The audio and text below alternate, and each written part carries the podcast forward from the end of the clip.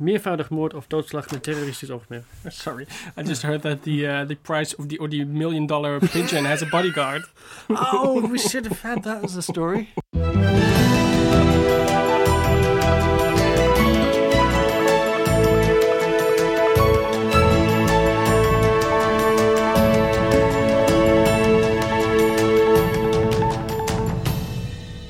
It's Friday, March 22nd, and this is the Dutch News Podcast, your weekly chance to catch up with what's been going on here in the Netherlands. I'm Paul Peters, master student in civil engineering and the Dutch News Carolien correspondent. And with me today is Gordon Darroch, contributing editor at Dutch News and Brexit haiku enthusiast. Our third regular podcast host, uh, Dutch News contributing editor and an American, Molly Quell. She will be joining us in the second half of the podcast uh, when we will be discussing the results of Wednesday's uh, elections. Yes, uh, lots to talk about there in the elections, not least, of course, how Molly got famous on Dutch uh, television this yeah, week. Yeah, for two or three times, I think. Uh, Yeah. She was mentioned on, on, on Dutch. She made a habit of it, hasn't she? Yeah, it's uh, it's remarkable uh, how famous she got uh, in the Netherlands. She, first, she was famous in Limburg, of yeah, course. and now it's, uh, she's gone nationwide. And now she's gone nationwide. Yeah, Yeah, it's, it's almost like uh, Geert Wilders. yeah, ne- ne- next step, Belgium. Yeah, Yeah, but, but where can I sign? Where can I sign? Grenzen dicht. But, yeah, You- but- only after she crossed the border. Yeah, we- then the grenzen dicht. Yes, but she explained to the listeners who didn't see that uh, she she put up a, a photograph uh, of a voting booth, a polling place. Of a sign of a polling sign of a polling place, yeah. saying how great it is that you can vote almost anywhere in this country. And the NOS thought that was really uh, touching. American uh, had said nice things about the voting system. Yeah, because if the NOS likes anything, it is attention from international media or Yeah. from international people. Because uh, also on, on Dutch uh, talk shows, for example, whenever something happens, we had the attack on Utrecht, which, Mm. which we're going to talk about. But whenever something happens and international media mentions us, you always see this montage of, Yes. of breaking news uh, uh, items about do, the don't you? Netherlands from Yeah. CNN, BBC. Because, you know, there's only one thing that, that the Netherlands or Dutch media loves, and that is inter- uh, attention from Yeah, international yeah. media. Actually, knowing that people are paying attention to us. Yeah, and you, you Yeah. see these montages of, of CNN, BBC, German uh, news uh, news programs uh, Yeah. from Belgium as well. They always include Belgium, of course. Yes. Um, even though Belgium is talking about us all the time, Yeah. we never mention Belgium. We never talk about Belgium. No, No. that's really interesting. So, Gordon, uh, you are a haiku enthusiast. Are you going to write them, or what, I'm not what- planning to write any haikus, no. Um, but uh, I, I- I shared a haiku that somebody had written about Brexit, and it was, was going. It was very well written. It was extremely well written haiku. it was a very, it, it- it was certainly very much on on topic because it was just the word "fuck" seventeen times. exactly. In it was, and it was a haiku on Brexit. It was, wasn't it was a haiku. It's called Brexit a haiku. It was just the word "fuck" seventeen times. And speaking of the word "fuck," of course, that was also a highlight of the election coverage for you, um, which uh, brings us on to your title. Yes, um, th- there was a big debate. I think it was on Tuesday. Yeah, was it was on Tuesday Tuesday. night, yeah. It was uh, the the night before uh, for the election, and something very remarkable happened. Something that we've never seen before. That is, uh, was bad at debating. He fluffed his lines, Yeah, didn't he? because he was asked a question, and um, I don't. We don't even know what the question was anymore. It doesn't even matter. He announced when he started uh, answering the question that he was going to reply to it in two ways, and he said the first thing, and then he said, "I, forgot the second thing. I don't know what I wanted to say anymore." Yeah. And then he um, he started to look around for help, and he started yelling for Caroline. Yeah. He he yelled, "Caroline, help!" and um, apparently Caroline is his uh, political aide Yeah. uh, who apparently prepares his answers. I think Yeah. I'm not I'm not entirely sure, but that moment was really everybody was talking about it. It was. It was a high point of what had been a fairly kind of humdrum debate up until that point. Uh, Yeah. yeah. And then suddenly, so Rutte forgetting his lines, which is one thing you never expect him to do. He's It- usually a very polished performer. It was yeah. He he always does very well in these kind of debates, but it was almost like breaking the fourth wall. You know, with uh, with like in a Shakespeare play when all of a sudden the actor starts talking to the audience. It was something like that. Yeah. Also reminded me of the of the infamous Rick Perry "oops" moment. Uh, it was this uh, Republican uh, uh, presidential candidate during a debate who always also said, "I'm go- I'm gonna do four things," and he he was. Uh, listing the second thing and the first the first thing and the second thing and then the third thing he forgot and he said Hmm. I forgot the third thing oops and that oops that little oops that meant the end of his um, it was the end of his uh, campaign. of his campaign Yeah. indeed and that was what it immediately reminded me of but instead of uh, meaning the end of the campaign for Mark Rutte Mm. it, it, it almost gave him uh, sort of positive momentum. Everybody, yeah, it almost everybody kind of really liked humanized it. him, doesn't it? Because we, we used to Rutte being this, as I say, very accomplished uh, debater who never puts a foot wrong, and then all of a sudden he just completely had a sort of a brain fart. And then, yeah, he said later on, didn't he, in an interview afterwards, he then said, uh, "Is it one of these moments when you say fuck, what's going on?" Yeah. or fuck, you know. Yeah, he, said yeah, yeah, He obviously- obviously- he didn't say it in English, but then because he he used the word, everyone, not all the kind of English uh, language correspondents who picked it up, thought this was some great outrage. Yeah. Whereas actually no, almost nobody was bothered. No, but no, no Dutch person was uh, uh, didn't mind because we, we used that word all all the time in uh, Yeah. in, in day to day conversation, so we didn't mind. But it was fun to see that uh, international correspondents thought it was a big deal. It, but but the ophef was about Caroline, and it was not about him Yeah, using the indeed. word fuck.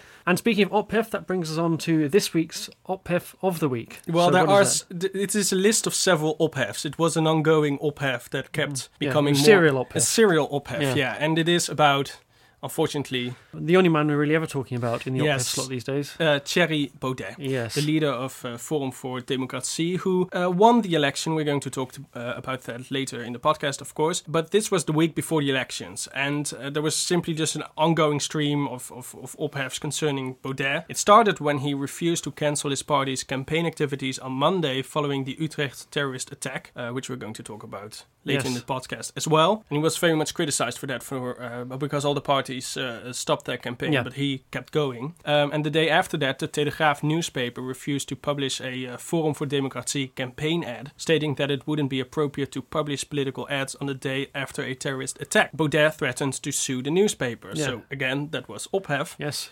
And on that same day, Thierry Baudet showed up too late for the memorial ceremony for the victims of the Utrecht attack in the Tweede Kamer. Hmm. He claimed that he was uh, held up by journalists who were asking him why he wasn't in the in the room for the memorial service. But he said, "Yeah, you're holding me up," even though he already arrived. He was late. already late. He yeah. was already late, so that didn't make any sense. No. Uh, and on the next day, supporters were offended by a cartoon which showed Baudet laying on a coffin in his uh, in his uh, piano pose. Yes. Um, which is ironic because I only thought that people from uh, Islamic countries were offended by cartoons, and they Yeah. are the ones usually who are criticizing that. But okay, so this was a um, uh, a, serial ophef. yeah, it's been a week of rolling Ophef for Thierry Baudet. He's really been basking in the Ophef and Yes. uh, other things as well, as we'll get on to later. And he very much benefited from it. This week, we uh, talk about the terrorist attack on a tram in Utrecht, why so many people went on strike this week, and what place the Netherlands has on the World Happiness Index. In the second half of the podcast, we'll be joined by uh, our very own uh, Molly Quell to discuss the results of the provincial elections of March 20th.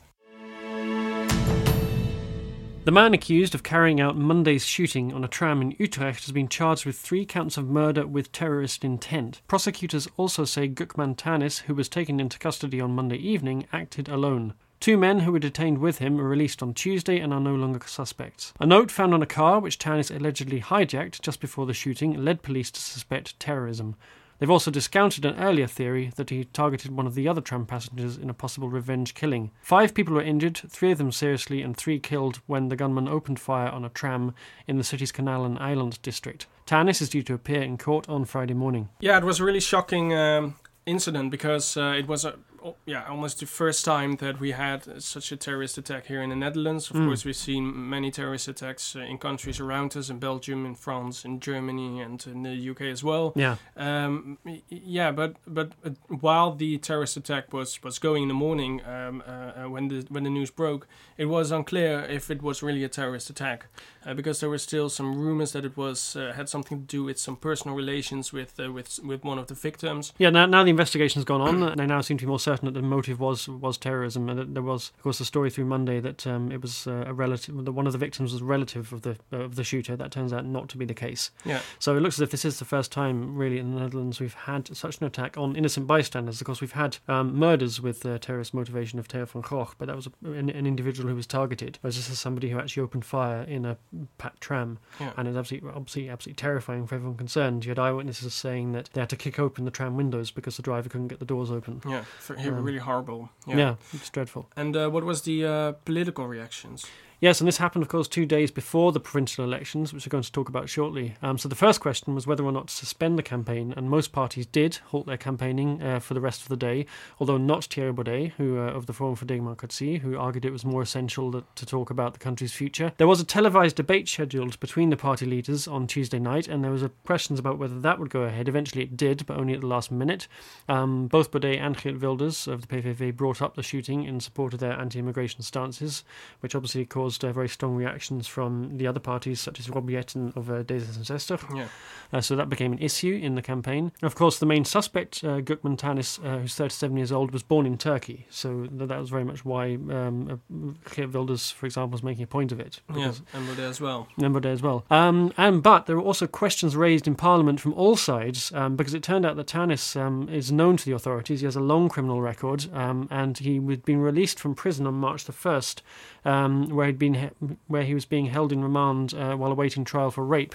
Um, he's also got convictions in the past for shoplifting, burglary, and firearms possession. But lawyers uh, said pretty much unanimously that, um, as the law stands, there was no way that uh, any judge would have kept him in custody um, while he was uh, awaiting trial. Yeah, yeah, but still, when when he's released and he, he, he does something like this, then of course you're going to ask questions Yeah. about this. But just to go back to the uh, to the to the halting of the campaigns, yeah, I think for th- there was a, a whole debate about this. Should Yeah. we should we halt the campaigns or not? And I think uh, at the moment it was decided that the campaigns were halted by most parties. Um, the motive of the terrorist attack, as we know now, was still unclear. Yes. So um, at that moment, I think it was the wise thing to uh, uh, stop the campaign just out of respect of the victims. Yeah. Um, and um, well, later on the day, it turned out to be uh, to, to be terrorism. And then, of course, on the next day, you you continue business as usual and and and, Yeah. and go go back to to our way of life and go back to our democratic process, just to s- signal that we're not going to stop. Yeah. uh, be stopped by by Indeed, terrorism. and that was what uh, Mark Rutte, I think, said immediately after the in the morning of the, the attack as well. He said that the best response is to carry on and, and show that your democracy and your society is stronger than, than one person, Yeah. um, you know, tr- tr- trying to bring it down by uh, causing havoc in the camp and killing people in the tram. But obviously, it's absolutely devastating for uh, the victims of um, the victims and, and their relatives, and our, our thoughts with them. But yes, in a, in a political context, stopping for the day, I think, was the dignified Yeah, that- thing yeah, to do. Exactly. But That's thereafter, the best balance between Yeah. either respect and, Yeah. and, and, and just going on with uh, with your democratic process. But Yeah. the point I was trying to make is when Thierry Baudet decided to go on with the campaign, uh, already uh, assumed Mm. that the motive of the terrorist was terrorism, even Yes. though at that point. Uh, we didn't know anything about that, so I think that uh, you you could blame him for uh, for that. Just wait until we know what happened and Yeah. then decide.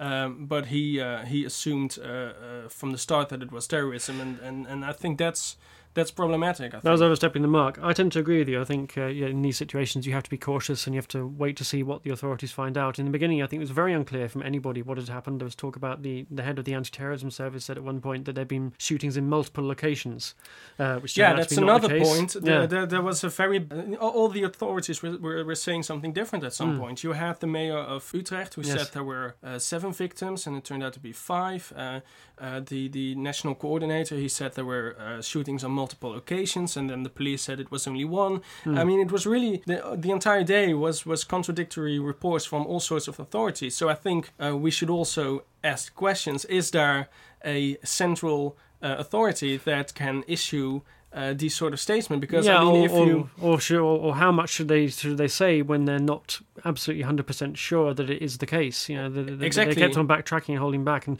I mean, even even Rutte actually, I mean, he, he said very early on, you know, if this is a terrorist attack, you know, when actually it wasn't clear at all whether or not it was, and that sort of seemed to me like a bit of a speech he kept in his inside pocket for you know for just such an occasion Mm. rather than a substantial response to um, what he'd actually been told by the authorities. Because I got the feeling that it took a couple of hours the information to come out, and they just didn't know at the beginning what they were dealing with. no, But to give them a lot of credit as well, I mean, they managed to arrest the guy by the end of the day yeah, and uh, actually work quite fast. And you know, the national terror threat alert was raised to five in Utrecht province, but that was really just so the emergency services could get about um, with maximum efficiency. yeah, and it was the first time that happened it in the. Netherlands. It was, that, that it was raised to such a level. I was really annoyed by all these contradictory reports, and if you have this from journalists, okay.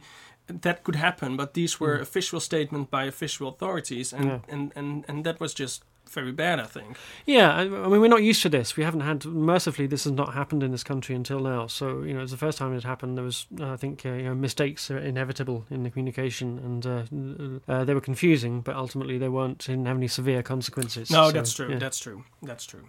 Um, yeah, and uh, he had to deal with this terrorist attack on Monday, the entire day, and then on Tuesday we had this debate which we talked about in the in, in the introduction. And some say that his, uh, you know, his, his not his best performance had to do with uh, with the day before when he had to deal with this terrorist attack. Yeah, and also the city council of Utrecht they organized a uh, vigil for Friday evening. Tell us about that. Yes, the vigil, uh, known as Stille Tocht in Dutch, is being held at 7 o'clock and it's to commemorate the victims. It'll set off from Utrecht Central Station and head for the 24 October Oktoberplein, which is where the shooting happened. The mayor, Jan van Zanen, will join the procession and participants are asked to bring red or white flowers. And these are the colors of the um, coat of arms of Utrecht. Yes, And, uh, and the football team. and the football team, yeah. Wow, could that be connected? Maybe. in any way. Who knows? yes, and uh, I think it was Margaret already uh, visited the site yesterday or the day before that. So Yes. Um, between 35,000 and 40,000 teachers gathered in the center of The Hague on Friday to strike against working conditions and low wages. The strike, organized by teaching unions AOb and FNV Onderwijs, led to the closure of 2,600 primary schools around the country. In total, teachers are asking the government to increase spending on education by 4 billion euros, of which 3 billion would go to primary and secondary education. Strikers demand more additional support staff, reducing the workload of teachers, and to bring primary school salaries into line with secondary schools. Teacher shortages are a real problem in the Netherlands, with some schools uh, dropping classes because they can no longer find teachers to teach them, and sometimes even parents have to turn out to serve as substitutes. But there were more strikes this week as well. weren't there? Uh, yes, that's true. Uh, on Monday morning, train passengers uh, suffered delays when railway workers and other public transportation staff went on strike for 66 minutes, starting at uh, 6 in the morning. Uh, the workers were protesting against the government's plans to increase the pension age, which they uh, want to be at 66, so that's why they were striking for 66 minutes. Uh, very smart.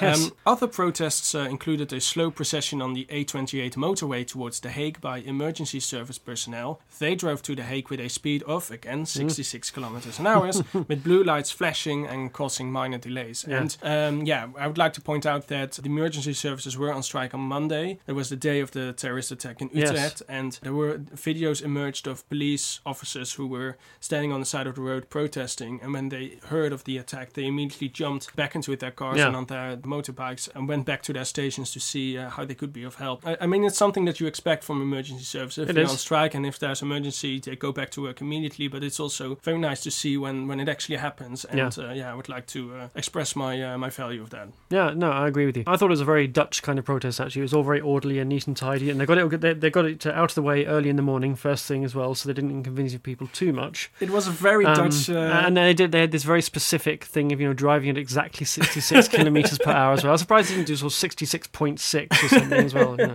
No, they don't want the retirement uh, age to be raised to 66.6. That's they true, yeah. 66. But that also means that uh, the police and uh, cars and the emergency service cars, they are equipped with cruise control. Yes. Because otherwise I They can't imagine how they uh, would be able to hold uh, 66 uh, kilometers an hour. But uh, it was a week full of strikes and uh, Mm. we usually don't really see it. And when I heard it was announced that were, everybody was going to strike, I thought, "Oh, this is not France. What's happening? But yeah, Yeah. Then, then you see how they are striking and then uh, indeed it's a very Dutch way uh, of striking. And I believe there were really minor delays on the motorways and in the public transportation. It, it, it was a bit more because they just literally did not Yeah, run the trains. but it was all all very well regulated and contained. To Exactly, make you knew exactly when the strike ended, so you could schedule your uh, Exactly. reschedule very easily. really scheduled around it. Yeah. The British government must be quick to make it clear exactly what they want to achieve by delaying Brexit, according to Dutch Prime Minister Mark Rutte on Tuesday evening. British MPs voted on Thursday for a delay to Brexit past March 29th, but that will need the backing of all 27 other EU member countries to go ahead. Rutte said the EU has pressing issues of its own to deal with. He said, And what point is there to keep on whining at each other when we have been going round in circles for two years? It would solve many problems, he added, if Britain would stop drawing red lines. If the British would say that Northern Ireland can remain in the internal market and remain in the EU for a period of time, then the problem is solved. If they say that in the future England would like to be part of the customs union, then that problem is solved. But they've already drawn red lines. British politicians must now make their position clear. Rutte also added that he has no plans to intervene. They chose to leave, and if they want to delay, they have to explain why, he said. Yes, and of course, since then, Donald Tusk, the president of the European Council, has dropped something of a bombshell because Theresa May wrote him a letter uh, asking for Brexit to be extended to June the 30th, and he said no. Basically, Really? he, he's told uh, Britain it can't have an extension until June 30th. They can have an extension to a maximum of May the 23rd. And the other thing is, he didn't say the thing everyone expected.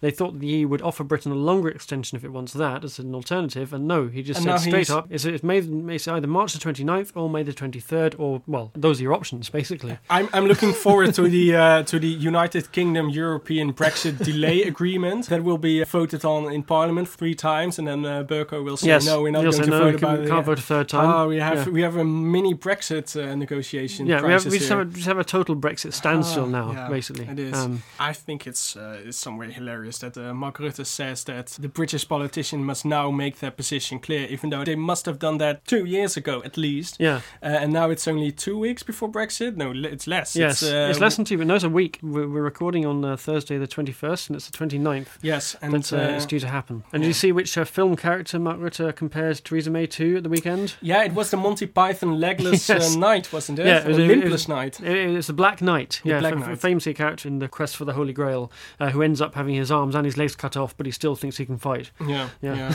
yeah. I'm, I'm not sure if she's pleased with that comparison. I don't think he. But it's not the well. worst comparison that was ever made with her, I think. And in other very unsurprising news, um, not so many Dutch people are crossing the Channel. Yeah, uh, Dutch emigration to Britain has fallen almost 30%, the CBS said. At the same time, the number of British nationals coming to the Netherlands continues to rise. In uh, 2018, uh, 5,800 people made the move, a 40% increase on uh, 2015. Uh, more British nationals are also returning home, interestingly enough. Some Yes. 3,000 went back to the UK last year, the CBS said. Earlier this week, it emerged that uh, record numbers of British nationals are also becoming Dutch to beat Brexit. In January alone, 80 British citizens in the Netherlands gave up their British nationality to become Dutch, compared with just 19 in the whole year of uh, 2015. So that's, uh, I think, a reflection of uh, how people feel about Brexit, or certainly British people living on the European mainland feel about Brexit. Yeah. I mean, some are going back because I'm guessing there are people who need to because they've got family in Britain, relatives to look after, Or they just gave up. or they've just given up, uh, or maybe they just don't qualify for Dutch nationality yet. But those who uh, are more embedded here and want to stay, I think, are taking the step or considering Yeah, the or- step of now giving up their British passport. Yeah, or they see no deal approaching and Yeah. they say, well, it's just better to, to go back to the UK rather than uh, sit in the Netherlands and yeah, don't know what not know will what's happening. No. Yeah. In sports news, Oranje kicked off their campaign to qualify for Euro 2020 in Rotterdam on Thursday night against Belarus. Unfortunately, as we're recording on Thursday morning, we don't know the result of that game, but in any case, it was really just a warm up for the big showdown with Germany on Sunday night Oh, in wow. Amsterdam. The Netherlands are looking to qualify for their first summer tournament since the World Cup in 2014 when they reached the semi finals. Estonia and Northern Ireland are the other teams in the group. Yeah, it's been since 2014, isn't Yeah, it? Yeah, Wow. that was the last time that all the streets were clad in orange Yeah. and people walking about in silly hats. And Exactly. Yeah, I'm from Brabant, and what they did when uh, the Netherlands wasn't participating in these championships, they just turned their streets into black, red, and yellow, uh huh, the Belgian colors. right. Or red, red cannot. Or just red from the Red Devils. Yeah, Yeah. exactly. Yeah. Uh, and there was also some news about Max Verstappen. Yes, because the Formula One season has started up in Australia, and uh, Verstappen finished a very creditable third in Melbourne behind world champion Lewis Hamilton. Uh, but after the race, he played down his chances of uh, possibly winning the title this year. He said, "quote Time will tell if we can win races this year with this car." Um, He always says that. He always says that, yeah. Yeah. but they've got a new engine. They've got rid of the Renault engine, which uh, Max wasn't very happy with at all. No, um, of and they now not. got Honda, although Honda apparently, uh, there's still a bit of a language barrier with the Honda engineers. they're still kind of tweaking it a bit, and I think that's why they're being sort of cautiously optimistic. But Yeah. certainly the omens are better because uh, Max tends to get better as the season progresses. So given he's already got a third place under his belt, that's quite encouraging. Oh, yeah, and he seems to have uh, abandoned his habit of crashing his car um, in in the early races of the season as well. That, so that, that might have something to do with uh, better results, I think. The Netherlands has overtaken Switzerland to move into fifth place in the World Happiness Report, compiled every year by the United Nations. Finland tops the list, followed by Norway, Denmark, and Iceland. It's always the, uh, the It's always the Scandinavian countries, isn't it? and then the Netherlands. Yes. Yeah. Southern Sudan is considered the most unhappy country to live in the ranking of 156 countries. Benin has made the most advances, moving up 50 places over the past 10 years, while Venezuela, Syria, and Botswana have fallen the most. Every year, the UN ranks countries in terms of their populations, self reported well being, as well as perceptions of corruption, generosity, and freedom. Last year's index included a separate assessment of immigrant well being, in which the Netherlands was 11th. We're going to talk about the uh, elections after the break. Yeah. And what you could see from the election results is that people are not happy with the status quo. But if you see the position of the Netherlands on these kind of lists, then it's really almost a paradox uh, to see. It's kind of weird, isn't it? I mean, I always think, yeah, I'm always a little bit skeptical about these things like happiness indexes it's all about self-reporting, so it's all about your own perception. But certainly in the more objective studies, like you know, uh, child health, for example, and that kind of thing, and obesity studies, although you know, the, the obesity is creeping up as it is else- elsewhere Yeah. in developed world. But nevertheless, you know, the Netherlands always scores very highly, and yet, uh, yeah, the sentiment you hear a lot, I think, often not just in the last election, but in the one two years ago for the main parliament, was that people said, uh, yeah, I feel like uh, they're happy with themselves, but they're worried about how the country's going, and it is a kind of an odd thing. yeah, really. that's also a paradox. It is a bit of a Yeah. paradox. Yeah. So that, that, so that things does- are okay for me, So but you're explaining the paradox with the paradox. We'll be discussing the results of the provincial elections after this word from our sponsors. Stay up to date with the news about the Netherlands with Dutch News. Dutch News is the country's leading English language news website, bringing you the latest in news, politics, sports, and more every day. We cover all of the news about the Netherlands in English for an international audience. You can find Dutch News online at www.dutchnews.nl or follow us on Facebook, Twitter, and Instagram at Dutch News NL. So, uh, Molly, welcome back to the podcast. I, it feels like I haven't been here in forever. Has it been that long? yeah, you've, you've been to Italy last week. I was into I was in Italy last But week. But finally, and, and you skipped the first half of the podcast. I did. I couldn't tolerate that much of you guys. I could only do one no, half of a you've got to ration it. Yeah. That's true. Yeah, Yeah. it's real bad. We, we can only tolerate you on a part-time basis as well. You're kind of the FAD of the podcast. I am the FAD. I hope that you guys ostracize me so I don't actually have to like show up for any more podcasts and I can just tweet angrily about being forced out. That's my uh, that's but my it, plan. but it, it also means that you have to pose on uh, unlikely uh, objects. That's true. So, Molly, welcome back. What are we going to talk about? We're going to talk about uh, elections, Yeah. Right, that's true. which happened yesterday, and we were all up very late last night, and then all up very early this morning dealing with election stuff. So Yeah.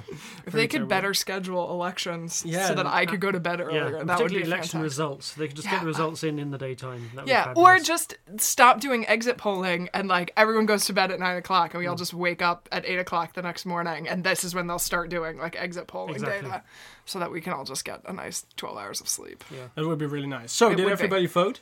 I voted. I did.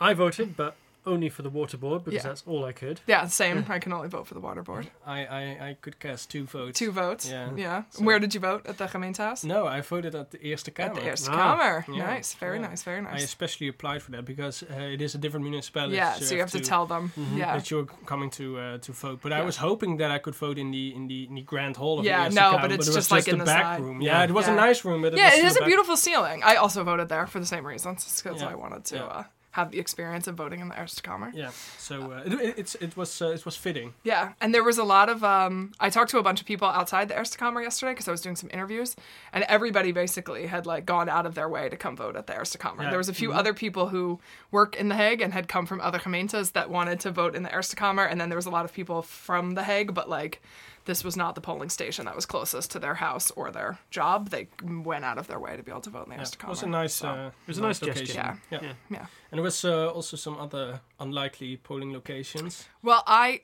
made the mistake of attempting to compliment the Netherlands on how well it runs its democracy, which I will never ever do again. Um, so I tweeted a photo because I thought it was cute. Of a, that- of a sign of a polling station. yeah, it, that's like outside in a little arrow. Yeah, polling that- station that way. that was outside of the the Hague HS station um, because a lot of the train stations also have polling stations in it. Very convenient. And I I think it's very nice that that's so easy to vote here, right? Like I left my office yesterday to go to The Hague to do some reporting work, and in between, just like leaving my office and getting to the train station in Delft, I think I passed four or five other polling stations. Like I really had to go out of my way to vote where I wanted to, um, and I think that that's delightful. That like Dutch election bureaucracy is organized so well. So I tweeted this. Uh, and then it went all downhill from there, basically. uh, because the NOS live journal, live blog thing picked it up, and then it was on Een Vandaag, and then just like crazy people have now been messaging Hijacking me you, and yeah. hijacking me and, and, and complaining, stalking you. stalking me. Yeah, yeah. yeah. So I've been sending you messages. just as a like a personal service announcement, like do not Google someone's phone number and then send them messages on WhatsApp just because you see something about them on the internet or on TV. That is not okay. That never happened to me. Mark. It happens me every time I go viral. This happens to me. I wonder what the difference is between. yeah. what could it be? I have no idea. What could it be? It's a mystery. Um. So I was blocking a lot of people on WhatsApp yesterday because people kept messaging me. But anyway, democracy in the Netherlands is delightful, even if the results are not exactly what uh, some of us may have hoped for. Yeah. So what are the results? Or at least there are not definite results, but there are some predictions. Yeah, there are- yeah, I suppose we should say as well exactly how these elections works is a bit fiddly because they were elections to the provincial assemblies, but the provincial assemblies then elect the Senate, which is the actually the big story that everyone's talking about. Right. Yeah. Yeah. And those elections will take place In, In May. May. in May. Yeah. Uh, May 22nd, I think. I'm not sure about the date, but if you want to know more about the elections, we did a podcast last, Last week, week. about uh, about the uh, uh, Eerste Kamer elections. So if Yeah. you want to know more, you can go uh, to last week's episode. But for now, what are the results? So, predictive polling, um, it was a big win for uh, Dutch News Podcast's official favorite uh, Ophef politician and Alpef mascot, Thierry Baudet. Um, his party, the Forum for Democracy, had zero seats in the. Uh, It didn't Senate. even exist. Yeah, they didn't exist in 2015, and uh, so they had zero, and now they have 13. I think they're currently calling it at. Yeah, Um, and that's the That is the largest um, uh, party, yeah, party. fraction in the in the Eerste Kamer. yeah. Um, so they have overtaken the VVD, who had 13 seats, and they are now down, predicted to go down to 12. Yeah. Um, we also saw losses from the PVV, who went from 9 to 5 seats. Um, CDA went from 12 to 9.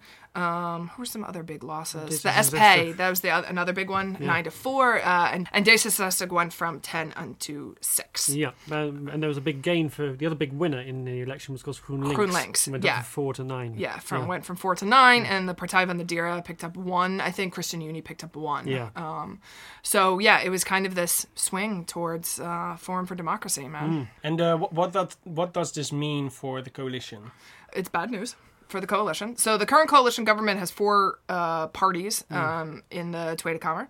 Um, those parties are the VVD, the D66, the ChristenUnie, and the CDA. Um, prior to this, they had a one-seat majority in the Eerste Kamer. half-seat A half-seat majority Yeah. in the Eerste Kamer, yeah. Um, they had 38 seats, and they are now down to 31, which is not enough uh, of a majority to do anything. Um, so they are going to have to work across the aisle with uh, somebody, um, perhaps GroenLinks. We've seen in the last couple of weeks some uh, movement towards the uh, the Mark Rutte sort of making some sort of steps towards more green, friendly climate change kind of things. For example, the CO2 tax. Right. Um, Yeah. Yeah, so they're going to have to work with somebody. Um, GroenLinks will give them enough. Uh, the PvdA will give them just enough. Just right? enough, Yeah, yes. just Yep. enough. Um, so those are sort of like two options. Mark Rutte said in his speech uh, last night to supporters that he's going to be drinking a lot of cups of coffee. Um, hope and- you're not spilling them on the floor this time. but if he does spill them on the floor, he will clean them up after Yes, himself. that's Gordon. true. That's true. Um, and meanwhile, Thierry Baudet declared the election to be a punishment for the arrogance and stupidity of the current leaders and declined to work with any of them. So Yeah. it does not seem likely that uh, there's going to be a lot of competition or a lot of uh, coalition building between uh, the current coalition No. government and the Portai. I think that was kind of a preemptive strike, wasn't it? Yeah. 'Cause I don't think Rutte had any intention of asking Baudet No, to, no, to, I don't to- think so either. Uh. to support him either. And I think we now, in fact, have this kind of nationalist bloc, don't we, of Baudet and Wilders, who now, Yeah. um, if the projection's right, will have 18 seats between Yeah, them, between, between their two them, parties. yeah. So that's going to restrict the coalition's options quite a bit. Yeah, well, it forces the coalition government, I think. So I, I think today that a lot of like sort of left leaning progressive people in the Netherlands are very upset with this outcome, which I, I see why. On the other hand, I do think that like this sort of forces legislation that gets passed to the left because basically they're gonna have to either work with GroenLinks or the PvdA, or they can't get anything passed. There is a silver lining for these uh, results in terms of uh, for the left wing uh, uh, uh, voters. Exactly. Yeah. Um, and it wasn't a huge surprise. I mean, polling leading up to this election has basically indicated that the coalition was going to lose its majority. Um, yeah, we, we all saw this coming. yeah, everybody Yes. saw this coming. Yeah. We have known for weeks that But this what was we gonna didn't happen. see coming was that Form for Liberty would would, would win so much. so much. Yeah, No, we it is thought gonna win it- outright. Yeah. uh, predictive uh, polling data had suggested they were going to get somewhere between 9 and 10 seats, and now they've ended up with 12, 13, 13, I think is what they're calling it at right now. Yeah. But there is an interesting uh, development. We explained how the provincial or how the Eerste Kamer elections work. Every um, representative from the from the from the uh, prov- provinces they vote, but you know their vote counts uh, depending on how uh, large the population of their province is. As these uh, results suggest, the independent Senate fraction will not gain any votes, and they get always get the the votes from the local parties in the provincial House of Representatives Right. and that means that their votes they have to go somewhere. Yeah. So maybe they can strike a deal with, for example, Mark Rutte, Yeah. with the coalition to um, uh, make sure that they will vote for one of the coalition parties, and Right. that would maybe result in an extra seat for, Yes. for Yeah. one of the coalition possibly. parties, and that means more coffee for Mark Rutte. More coffee Yeah. for Mark Rutte. Um, yeah, I think that this is, boy, Mark Rutte has got like a, he has got a fine tightrope that he is going to have to walk for the next couple of years to keep this. I mean, they have a one seat majority in the Tweede Kamer, and now they have Oh, this yeah. like negotiation situation in the Eerste Kamer. Like, I do not envy this man's job. Yeah. Although if you all. look, when you look through the coalition agreement, I think you find that uh, you know either GroenLinks or PvdA will get a substantial uh, share of the of the legislation through because they Yeah. don't have huge objections to it. Yeah. As you say, you've seen Rutte move towards um, GroenLinks uh, on the climate. He obviously anticipated this as well. He's moved towards on, on migration as well because Yeah. walked out, of the coalition talks about migration, Yep. but now the coalition softened its stance. Um, and also, of course, he he, um, he was uh, in the last coalition. Um, Lodewijk Asscher, who's a Labour Labour leader, was his deputy, so Right. they've got a very good working relationship as well. Uh, and I think he sort of saw there was a bit of sort of uh, you know it was very the, the debate between them on Tuesday night uh, between Rutte and Asscher was very very good natured and Yeah. lots of bonhomie. They, they obviously clearly get on well together. Yeah. and I the, think that, that the, will count. I the think. Caroline incident was also Yeah, was with in that Lodewijk debate. Asscher, Yeah. Yeah. and uh, Lodewijk Asscher responded to that really dignified and Yes. uh, yeah, he didn't and- try and to make he- capital out of it at all. No. He sort No, joined exactly. in the joke. no, Yeah. no, in, indeed.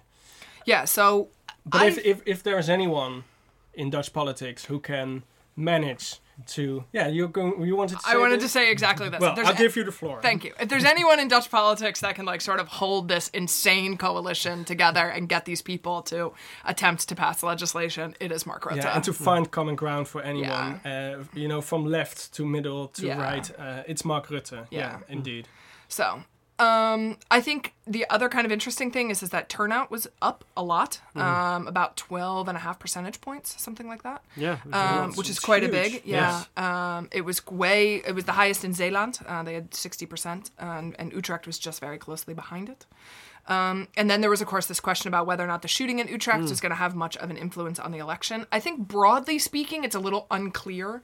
Um, I have seen some things saying that the reason that Forum for Democracy went from where they were polling, say, last week or two weeks ago at 9 to 10 seats to 12 to 13 seats is because of the shooting. I don't know necessarily that I think that we have enough information to tell. Um, NOS did an exit poll in Utrecht, and 76% of voters in Utrecht said the shooting did not impact their vote uh, while 11% did.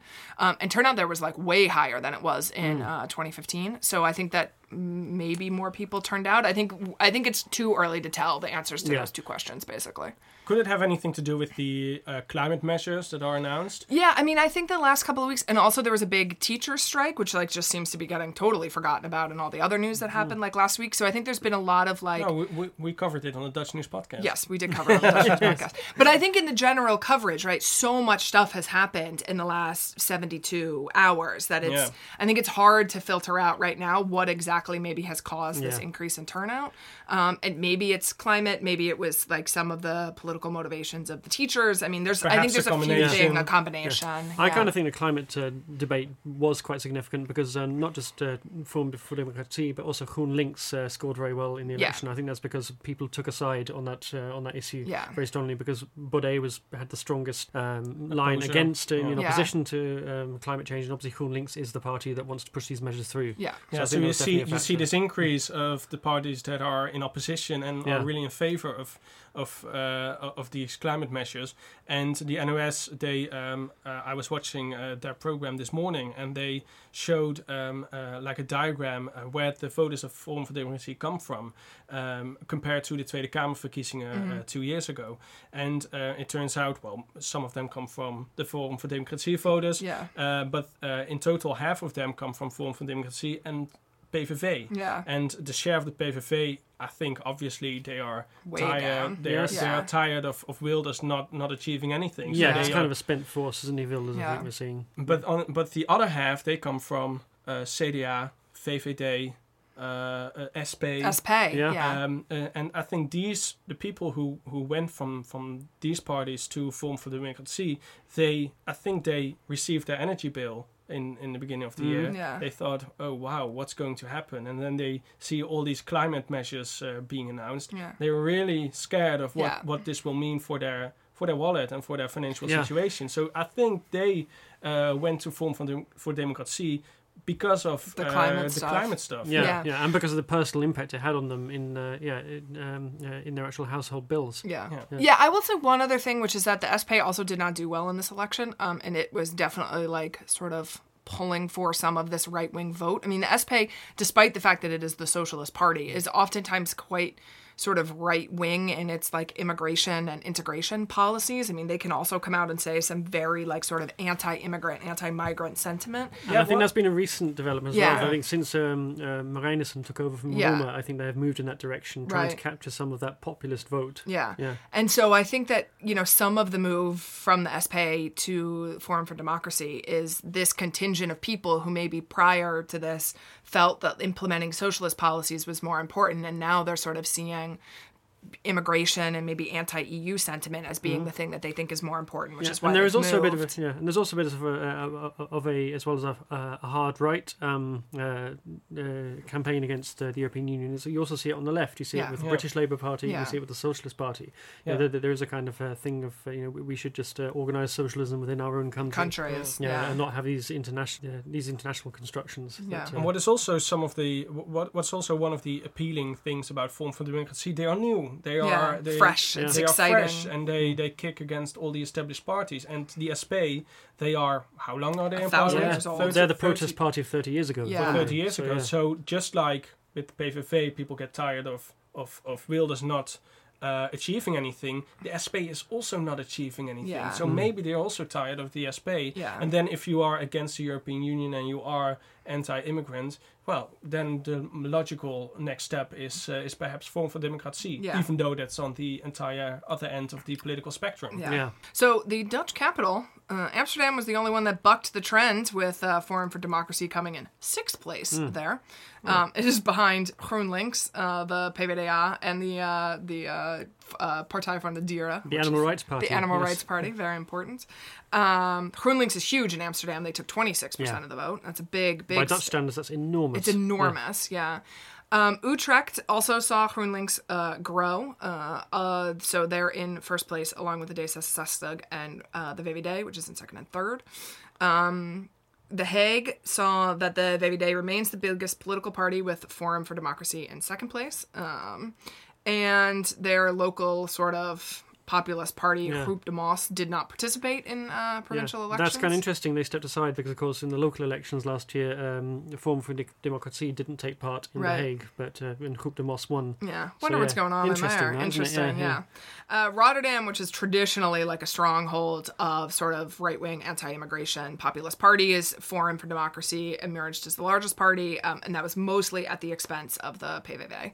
Or if we move to other PVV strongholds or former PVV strongholds, Yeah. we, we go to uh, Limburg, Yes. which is all, always, uh, uh, uh, you know, PVV gets a lot of votes there. It's Wilders' home patch, of course. Yeah. Indeed, but if you now look at the map and of the of the election results, then you hardly see any PVV blue on the map. Yeah. Yeah. Um, you don't see, also don't see the Form for Democracy lavender color. Yeah. Uh, You see green dominating, Yeah. the CDA green. Yes. So Yeah. that's interesting. Also but interesting. if you then look at all the municipalities and all the, the, the top three, then it's always CDA, Yeah.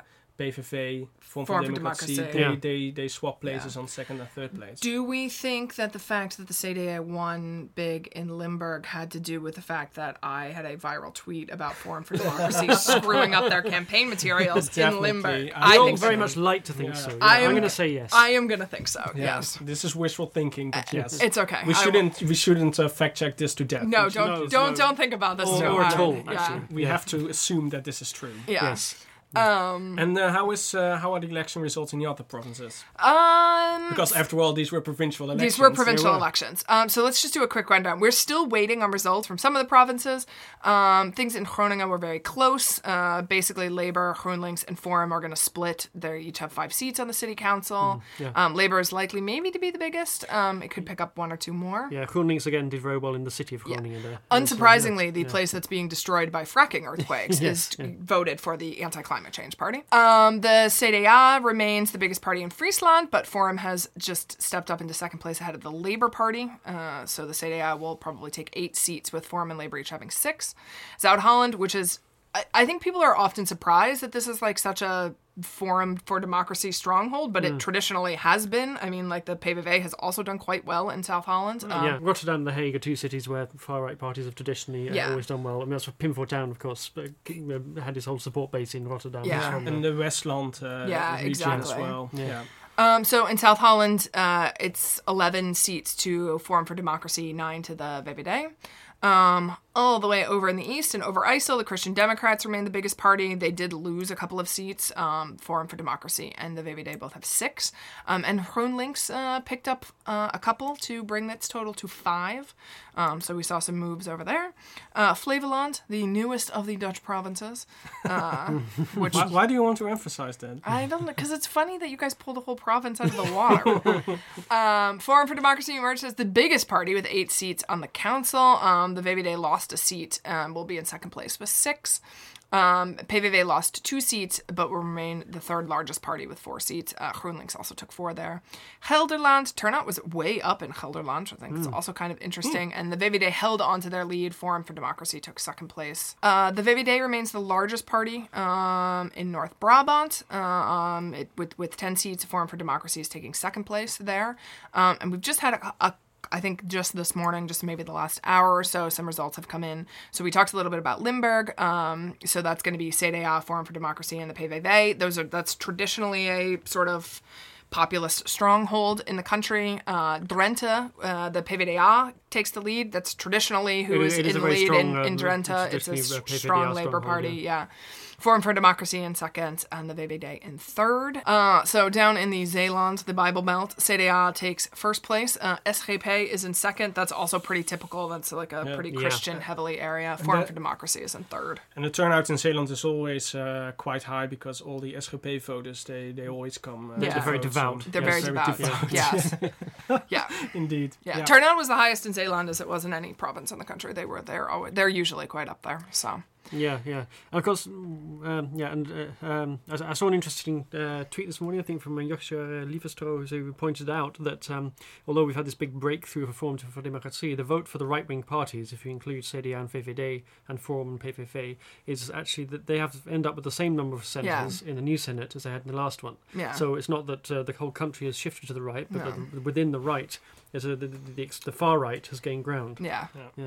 Yeah, true. I think that that's probably a good, the good like takeaway. and the from far this. Left is is uh, is is losing ground. Yeah, yeah the, the interestingly SP are losing support. Yeah. Um, yeah, and some of that has gone to Forum, but uh, at the same time, uh, on the left, what you see, I think, is the progressive vote has shifted away from D66 and towards GroenLinks. Yeah. Yeah. Yeah. And and honestly, I mean, like there tends to be a shift away from the party in power to other kind of similar parties in elections here. So I don't Yeah. think it was like totally surprising that D66 leader or, or voters have moved towards uh, GroenLinks, for example, Yeah. Except the ChristenUnie. Except for the Christian Yeah. Union. Yeah, Yes, there's they picked up enough. one seat. Mm, My very theory big- is, very is that the terrier. reason that they picked up uh, seats there is because he looks like an adorable terrier dog. Okay, That's my theory. Okay, Don't don't think about that one too much either. No, no, yeah, but in that context, it's interesting that the VVD actually have held up pretty well. Uh, the, the, the the biggest party in government. It's Yeah. the minor parties that have uh, seen their vote crumble Yeah. away. But I mean, I think what carries the VVD's stronghold is how good of a prime minister Mark Rutte is. I mean, I think overwhelmingly people seem to think that for the most part he's doing a pretty good job, the exception of Thierry Baudet and uh, Wilders probably. But like you know, I, I think you know when you sort of interact with people, they often think that you know, at the very least, like Rutte's doing a good job governing. Maybe they don't agree with his politics, and I think that that's like oftentimes what carries the VVD's popularity. is yeah, and people- he's willing to work together with Yeah. everyone, Yeah. basically, and uh, you know that that's a good thing. Yeah. It might Yeah. not be a good thing is you're willing to uh, work together with uh, Forum for Democracy, Yeah. but uh, you know, in in general, that I think that's uh, that's a very good thing. Yeah.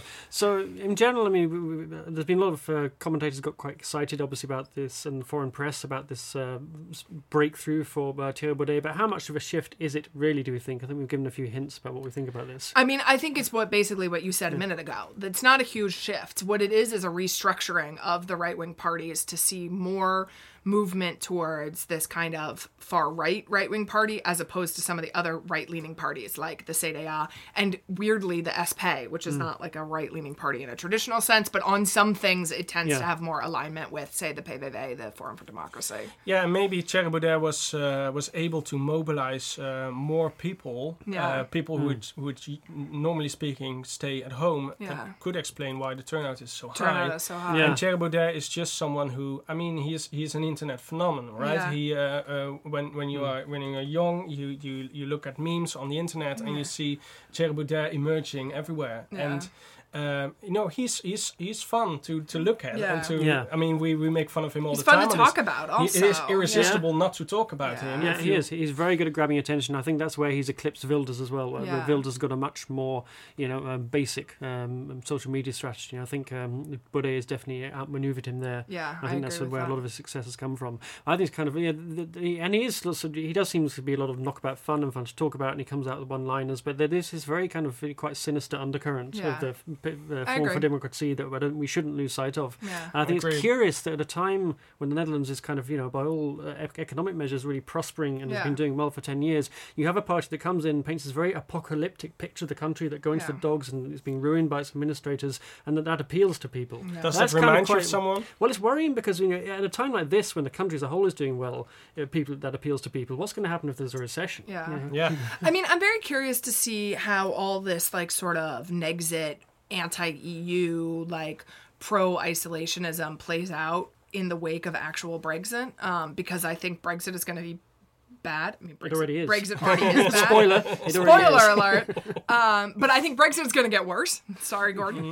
Um, It's all right, I'm here. yeah.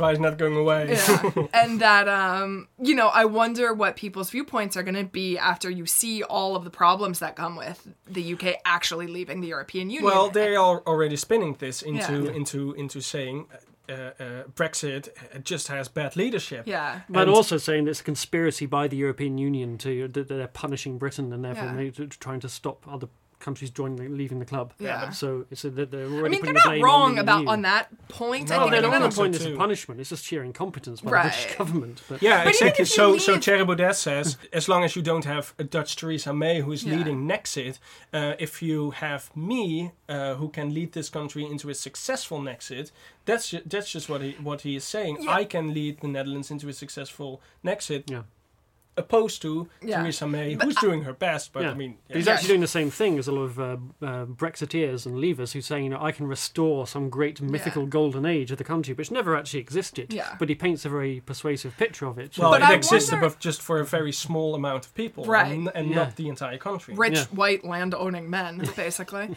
Um, but I And their wonder, wives. and their wives. Yeah, it still wasn't great to me. I'm not trading. really. No, no. Yeah, I would. I would stick now with my boring middle class life than being a rich man's wife during the golden age of the British Empire.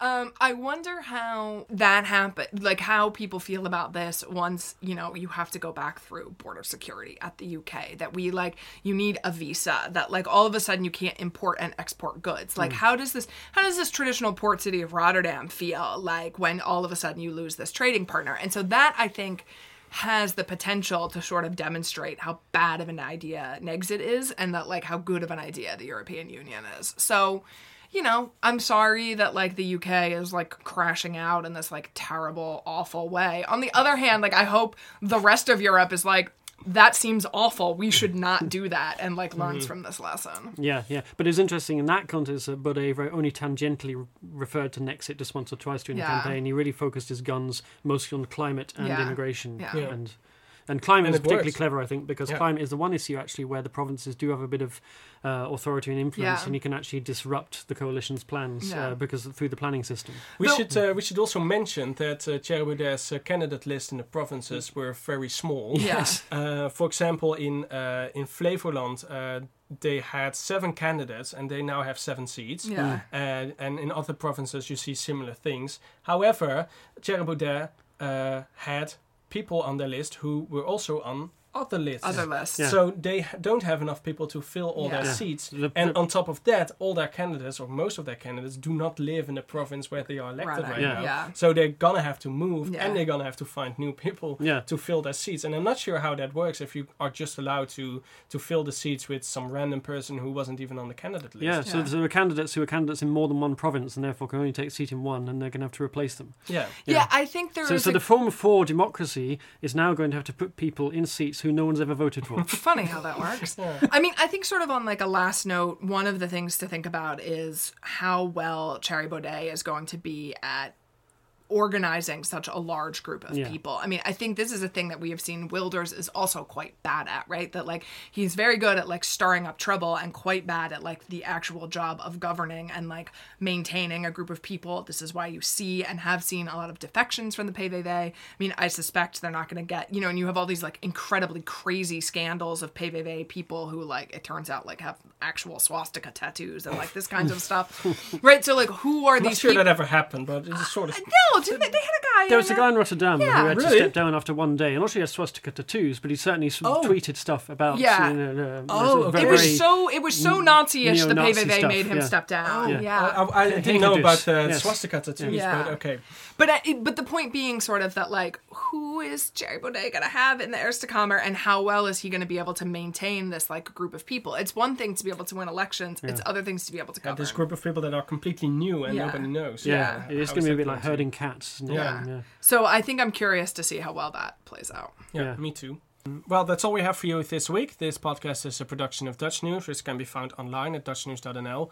We will include links to everything we've talked about today in the liner notes. You can get in touch with us by email to podcast at dutchnews.nl. If you want to help us out, please subscribe to the podcast, leaving us a rating. My thanks to Gordon Darroch and Molly Quell. I'm Paul Peters, and we'll be back next week.